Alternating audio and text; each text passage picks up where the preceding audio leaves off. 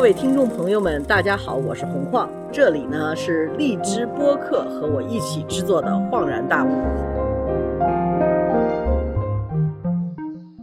为什么要跟荔枝一块儿做这个播客呢？主要是因为我的好多知识来源是播客，比如说你要是开车的时候听听播客，很舒服，同时又得到了很多知识。我并不觉得播客只是一个娱乐，反而很多我的知识和观点来源的一个媒体。还有呢，播客呢，有时候会有两种不同的观点在碰撞，在这种时候，我得到的信息量是最大的。因为现在在网络上头，很多时候是一个人在那儿甩观点，甩了半天，你根本不知道他的对立面是怎么说的，你也没法去调查。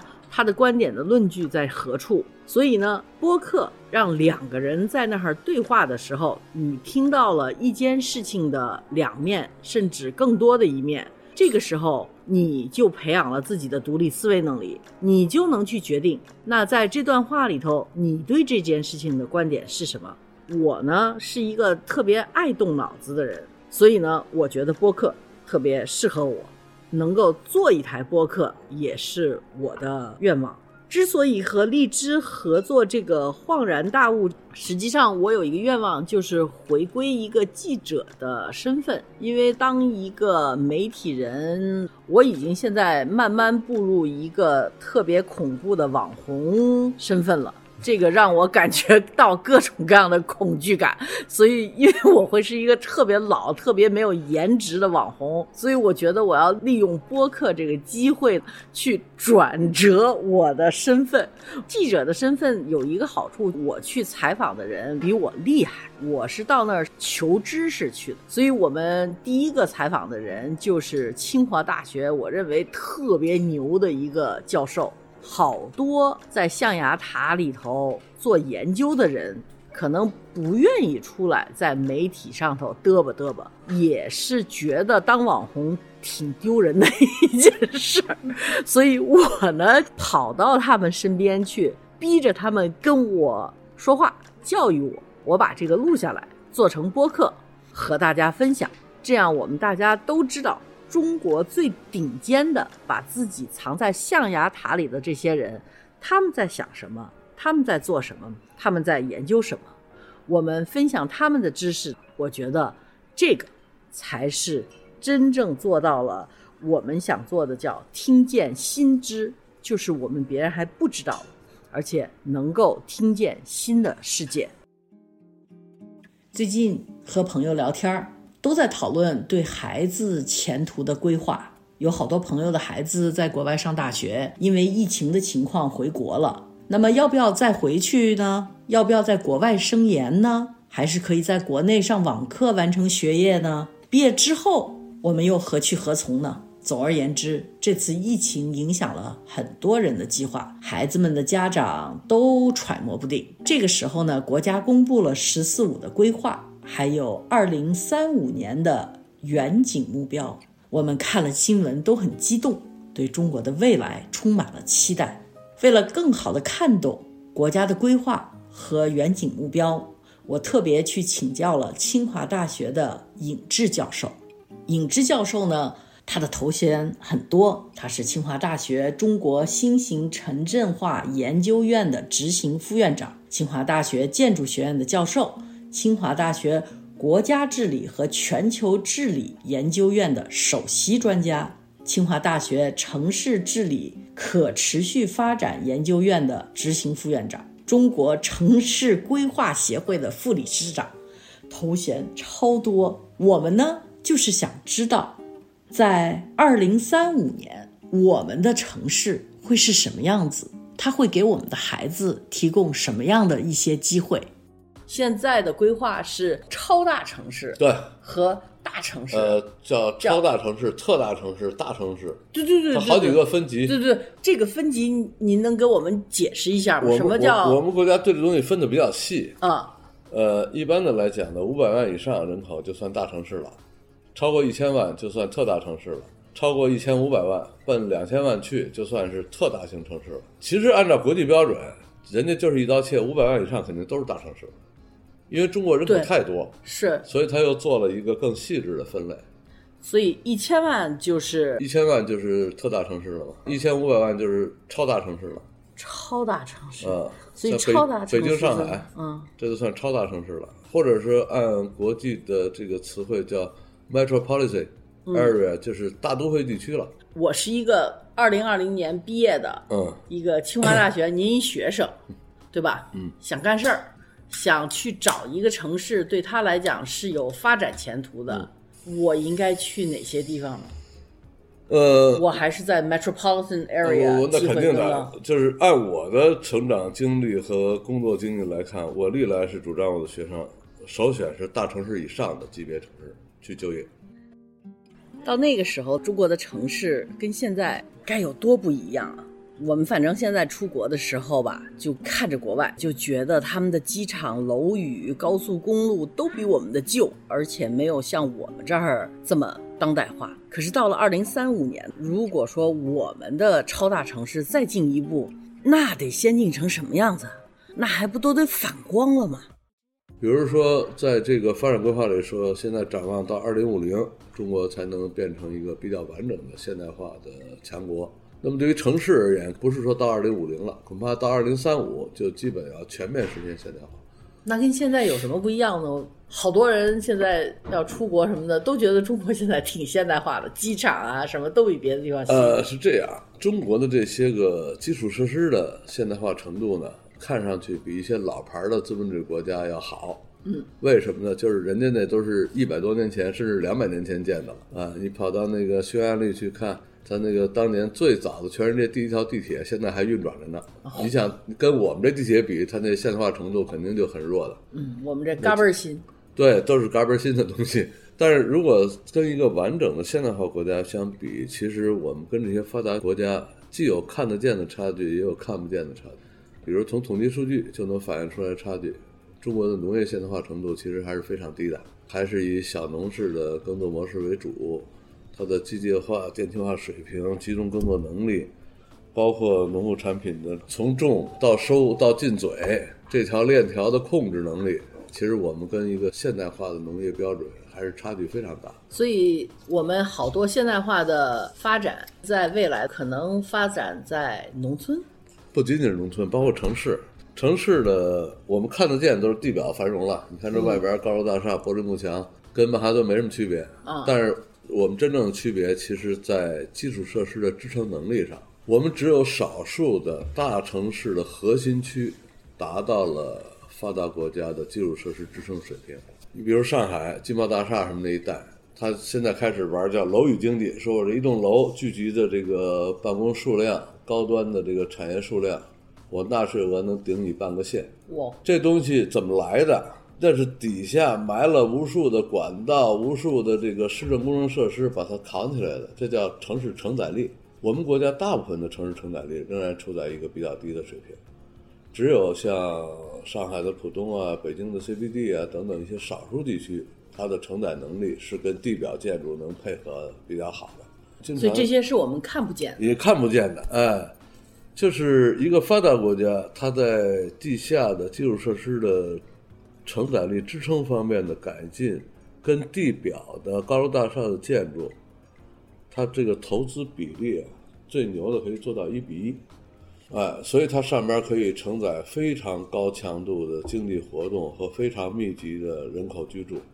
我们在这个领域里边的能力，其实相对来讲还是差的。别看我们是基建强国，呃，但是我们的基础设施和城市承载力的投入，长期以来显然跟一个现代化国家比是不足的。所以，那在“十四五”和后边的十五年，嗯，是在这方面要加强。对对，这实际就是所谓的我们叫老基建跟新基建结合，既要解决老基建补短板的问题，又要解决新基建带动老基建实现这个升级换代的问题。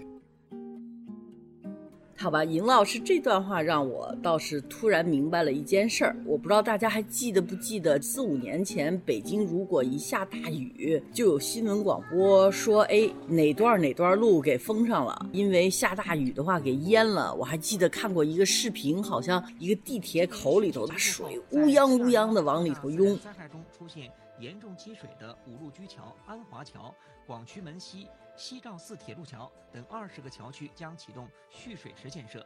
明年汛期前，桥下排水能力有望从目前的两年一遇提高到。这个可能就是尹老师刚才所谓的我们的超大城市的基础设施还不够，所以国家在未来的规划中呢，要把这些城市看不见的基础设施都提高，让我们的城市就超级的好用。所以我觉得，可能到了二零三五年，我们在地平线上看见的东西不会有太大的变化了，但是我们的感受。在超大城市里头就会有很大的变化，比如说我们的交通会更方便，我们的下水、我们的上水、我们所有的水处理，还有我们如果说环保，可能我们都不用买什么瓶装水，我们打开自来水就可以喝了。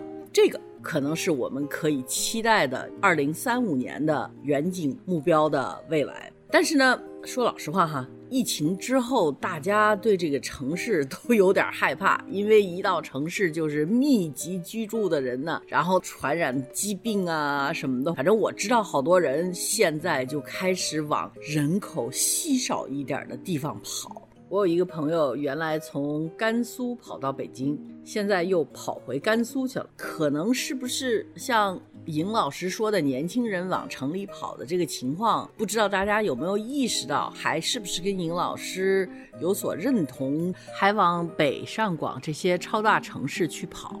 还是有不少年轻人就认为，我何苦呢？我跑到这些超大城市找一个互联网公司，在那儿被九九六，被资本家剥削，我就在家待着，我开个小饭馆，我过着舒舒服服的。会不会年轻人就有这种样的想法，然后他们就不进城了呢？这个时候呢，我就问尹老师，然后尹老师说了一句特别逗的话。把我也给逗了。他说，在长安街上捡垃圾，那也跟在县城里捡垃圾不一样。咱们具体听听尹老师这句话是咋说的。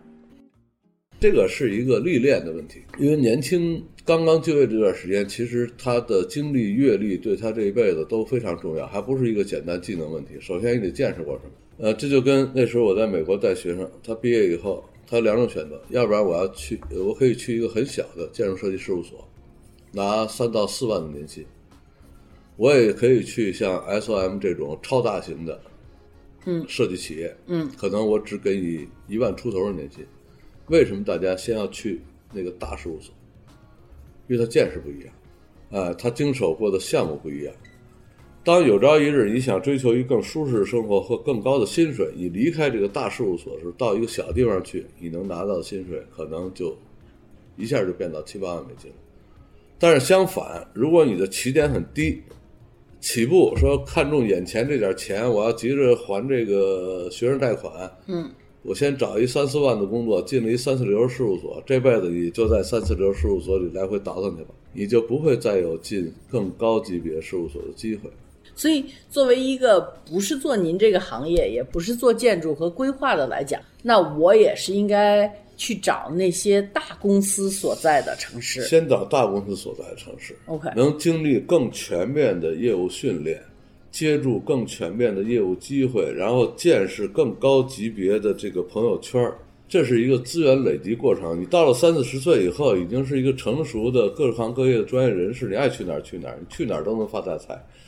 我们很多年轻人在您的建议下，是应该是朝着超大城市。进去的，在超大城市里头，对他们是不是居住条件规划上头，那肯定会有什么那是改善吗？因为现在北漂啊，还有什么深漂啊、广漂、上漂，天天在那儿抱怨说我们在这些城市里头活不下去，工资又低。虽然积累了经验，但是真的生活有点艰苦。其实这个东西呢，跟个人对成长的这个诉求是不一样的。你会看到很多这种国际范儿的这些人士，年轻一代的成长，他在那个打拼年龄段，其实不是太多的去考虑什么置业啊什么这些问题，通常都是就业也稳定了，这个事业发展也稳定了，才会考虑什么置业这些问题。我们现在的孩子恨不得一毕业就一步到位，呃，你像我们都经历过这种过程，比如一开始有一单身宿舍，到了讲师这个水平了，呃，有一个一室一厅。到了副教授换个两室一厅，到了正高换一个三室一厅，它是一个渐进式过程。现在我们这些孩子们，恨不能就是一步到位，要享受一个终极人生的这种概念。呃，其实这个我觉得挺荒唐的一件事儿。你有那钱，不愿意多走点城市，多看看这世界吗？多换点工作机会，多闯荡闯荡。所以这是一种我也说不清楚这种心态，可能跟中国传统文化有关系，还是怎么着？父母在不远游，或者说不愿意去闯一下。其实我们那代人啊，都有那么一段相对按现在说法就是比较灰的那么一段历史，他打拼过。你想留学生谁没端过盘子呀？呃，我那时候去美国当访问学者，还经常去拉这些个收入比较低的访问学者，人家在餐馆里打工，因为我拿的 f u l b r i g h t 的钱，我很富裕，可以胡吃海塞、租别墅、开 party。但是绝大部分中国访问学者到那儿一个月就几百美金，他可不得端盘子去吗？我是端盘子端出来的。对啊，其实这段经历你事后想起来也没觉得怎么着。我们当然在国内是另外一种。奋斗模式，他不会端盘子，但是各种比较低端的职业工作也都做过，一步一步走起来。最近的话，就是什么北大毕业生去杀猪啊，嗯，还有前一阵子有一个清华毕业生也去干了一个什么，那都是极个别的人，极个别的这种个案的这种事情。对，那如果在我们一个超大城市里头，这种样的事情会不会发生的更频繁一点呢？呃，那至少机会更多一点啊。说句玩笑话，捡垃圾沿着长安街捡，还是回到一县城去捡，那收益是不一样的。你想，那长安街人口密度多大呀？扔水瓶的人多多呀？我走半条街，走个两公里，我就能划了一麻袋了。你回到县城去捡，他的消费能力，你可能把那县城转一圈，走他妈四十公里，你都捡不满那一麻袋。那到超大城市的人还是越来越多呀，因为年轻人要来找工作。那在农村的人口，他也要进来，对吧？就因为捡垃圾，我也是要在这儿。那超大城市就会膨胀的一塌糊涂。那未来是不是两千万的城市就会变成三千万，三千万的变成？它是这样，就是这个城市在长大的过程当中，还有一个就是你你以什么样的方式去长大？嗯，比如说北京是一个巨大的磁铁，吸引全世界的这个各种各样的人进入这个城市。它既吸引高技能的。就业人群也吸引低技能的就业人群，这两个人群其实配套的。你把那低技能都赶走了，我一个月那保姆费就从三千涨到八千了。他高技能也活不下去，他一定有一个合理的配套比例，共同在这生态圈里，最后通过市场调节形成一个相对平衡的这么一个效果。说到这儿吧，我都 必须得跟大家形容一下尹老师有多帅哈。尹老师吧。我估计年龄跟我差不多大，五十多岁。说老实话，他应该是正当年的年纪。他的脑子是最好使，非常精神抖擞的样子。尹老师剃了个小平头，有一米八的个儿吧。人呢，虽然五十多岁，一点没有那些油腻中年男人的感觉，特别的利索，也没有发福，一看就是一个好动的人。他说他骨折过，所以他不能打篮球，要不然他天天出去玩去做运动去。我心里想吧，他还好呢，是研究规划和建筑的，所以他还是需要全国每个城市他都得跑。我觉得这个对他来讲是特别好的一件事儿，因为我不能想象尹老师是一个坐在屋子里头做研究的人，因为他真的不像一个坐得住的人。尹教授呢是一个纯北京人，你们听他讲话已经听出来他的那个北京胡同串子的那个口音还是蛮重的，可能比我的还重。我因为现在控制了一下，所以他的同事吧都不叫他尹教授，都管他叫尹大爷，因为北京是一个专门出大爷的地方。尹教授呢说到底是一个带着很多中国传统理念去规划中国城市的人，所以尹老师比我们清楚。城市规划这个概念吧，是西方来的，所以我们该用的要用，不该用的还是得要把它抛弃掉。当时工业革命以后，他面对的问题就是工业区跟居住区高度混杂，居住区的人口就跟我们现在是什么群租房啊，这个一个住宅劈八瓣去分租去啊等等这些现象都有过，就导致居住环境迅速恶劣。而且那个时候呢，城市没有现在这么好的清洁饮用水的供水设备，也没有很好的这个排水设备，更没有很好的垃圾储运、收藏、掩埋的设备，连条清理线路都没有。所以他最早动手公共卫生的入手是从基本的市政工程设施的提供来改善卫生条件。后来大家发现，哎，这不是都跟城市建设有关吗？索性咱们就从公共卫生衍生到城市规划，把它升格，不仅仅是指导卫生领域，来指导一个更宏观的城市建设标准。那么这活谁干呢？这活儿是政府干。嗯，所以在一个资本主义国家催生出这么一套体制来，这套体制其实是社会主义体制。其实尹老师认为吧，当代都市的这种阶层分化的居住方式根本就不是中国的传统。咱们听听尹老师怎么说中国这传统。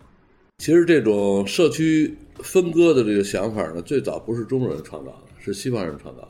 嗯，它是由于市场驱动和这个阶层分化自然而然带来的。其实，在中国的历史上，这种严格的收入阶层的分区，或者按马列主义来讲叫阶级分区，其实并不是一个非常普遍的现象。中国是以混居为主的，他希望这个雇佣者跟被雇佣者至少在空间联系上不要有太多的不便利，因为这种不便利你既会造成雇佣者成本抬升，也会造成被雇者的成本抬升。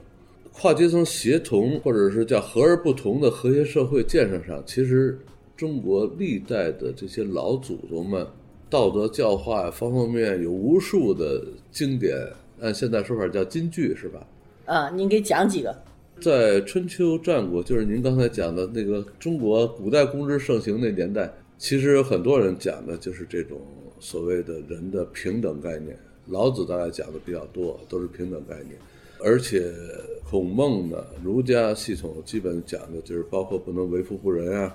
如果现在讲说社会责任感，那大概两千年前他们讲的就是这些个富起来的和手里有权利的人，你还要保持基本的人的概念，保持这种普度众生的概念，呃，就是包括我们我们传统理念里的这个穷则自善其身，富则兼济天下等等这些说法，其实都跟这些个是有关系。中国社会演进历来是一种人群型的集体主义演进模式，它不像美国这纯移民国家。美国这两百年历史上，大概有一半的国土面积是没政府的吧？我看看，嗯，西部大开发的时候，基本上哪有什么政府啊？没政府，那就是完全是枪杆子里出政权打出来的，完全是个人自保的这么一社会。就是去抢。去抢啊，去去谁去抢到这谁抢到就是谁的嘛，谁枪头子狠就是谁的嘛。呃，这种事情它造就的文化一定跟中国这种文化是不一样的。呃，另外中国的这种特色呢，它为什么会抱团儿？其实跟长期以来农业文明跟游牧文明常年的战争是有关系的。如果论个体的体力能力，可能农业文明永远是占弱势的。你要想能扛得住这个游牧民族的挑战，那一定得是抱团儿。从这一点上吧，我特别赞同尹老师的意见。这个社会的不和谐，哈，的确跟这个西方人规划城市的理念是有关系的。就比如说我在纽约住的时候吧，你就特别知道你的邮编很重要。比如说上东区的邮编是幺零零幺九幺零零二零，哎呀，那个就是有钱人住的地方。最近两年呢，这些有钱人呢又搬到了纽约曼哈顿的南城 SOHO 那边去住，要住那个大的那个工业的 loft。现在最贵的邮编在纽约就变成了幺零零零七，然后在巴黎城市中心的区域，有钱人呢都住在十六区。如果你的邮编是外省的，什么九十几啊，那你的身价也就在巴黎被暴露了。所以尹老师说呢，这种身份划分的城市规划，那在咱们老祖宗眼里头是最不应该的。我不认为现在有些个别市政府采取的这种所谓驱赶中低端人群是一个好的做法，这是一个非常傻的做法。呃，而且它会引发人群之间的相互服务的这个链条被切成若干碎片化，呃，而且导致整个的城市生活成本进一步抬升，特别是服务业成本急剧抬升。这并不是一个好现象，这也是为什么你会看到上海居然都开始大规模放开户口。想得明白的城市，最近我看新闻报道里边。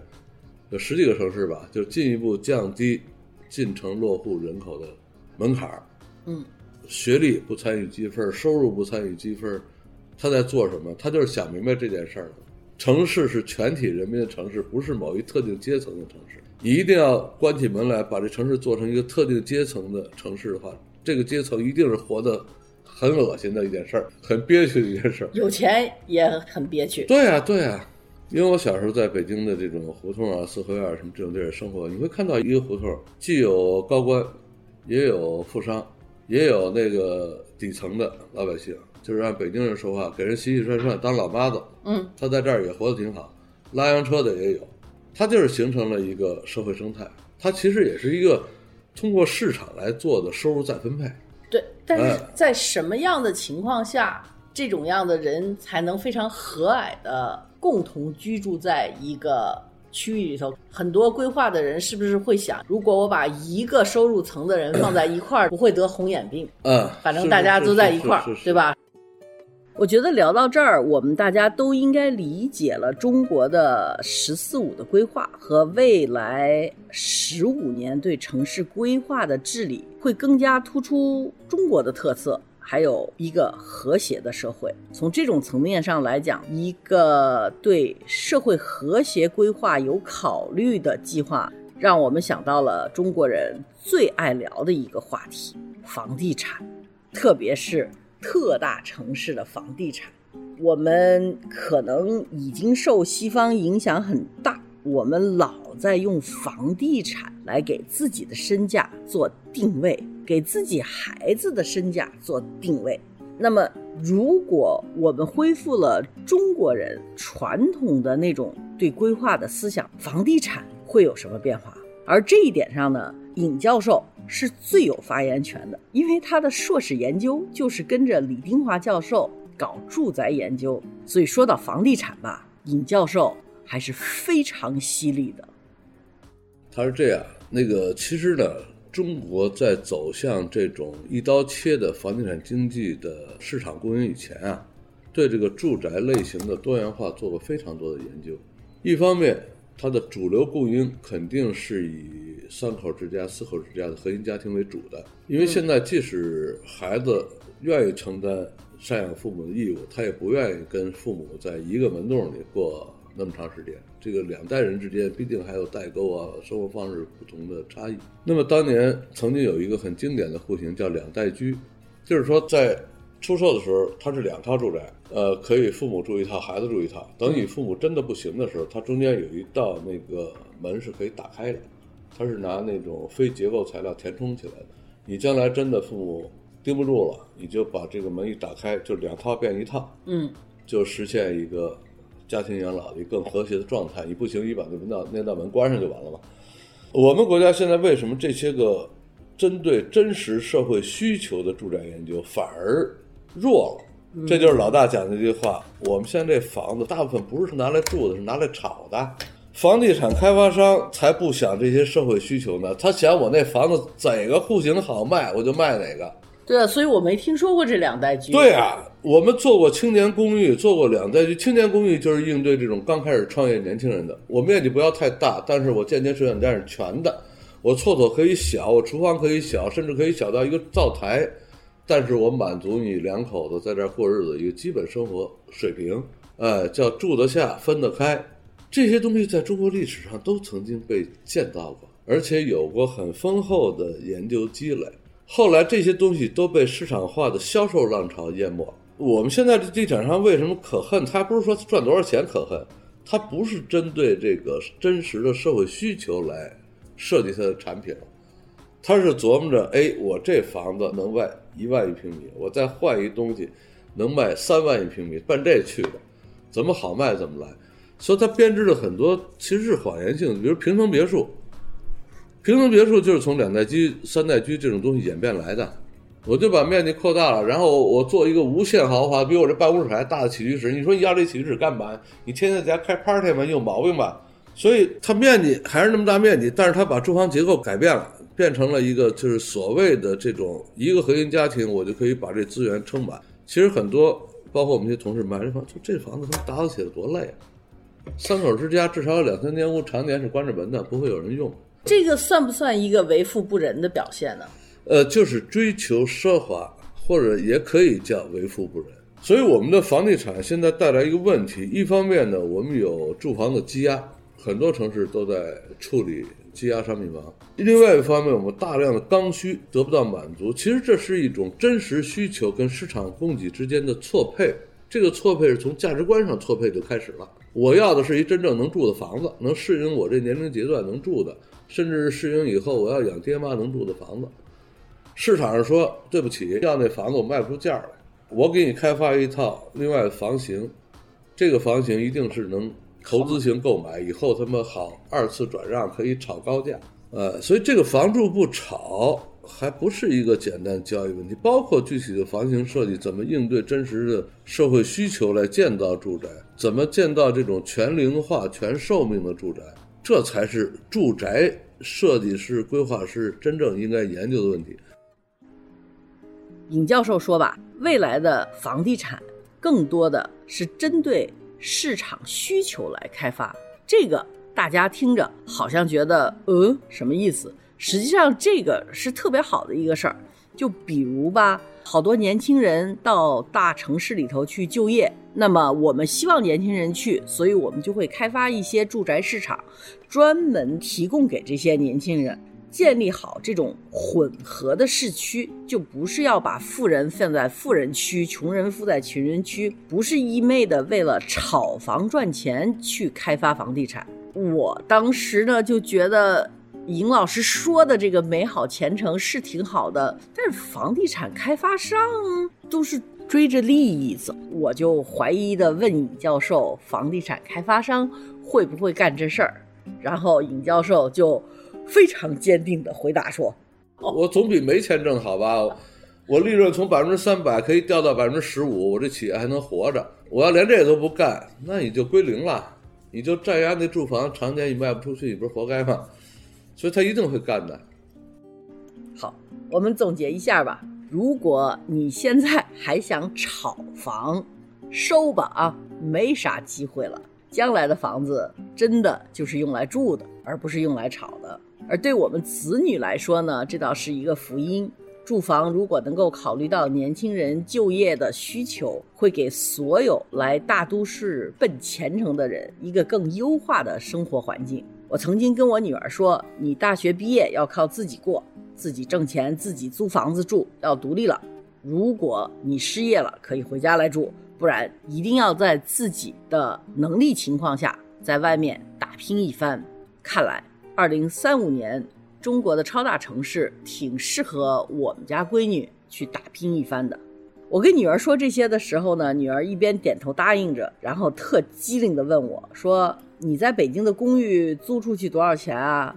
我说：“嗯，阳光上东大概两万块钱一个月吧。”她又问我说：“那你聘请一个大学毕业生当助手，工资多少钱啊？”我说：“不会超过一万吧。”他看着我说：“妈。”你做一下数学吧，这样你女儿会饿死的。我觉得他现在做的数学是对的，可是尹教授告诉我们的未来，我女儿做的这个数学就不成立了。我可以非常安心的告诉我女儿，等她大学毕业了，回北京来找房子的时候，中国的都市租房市场就已经换了一个景象了。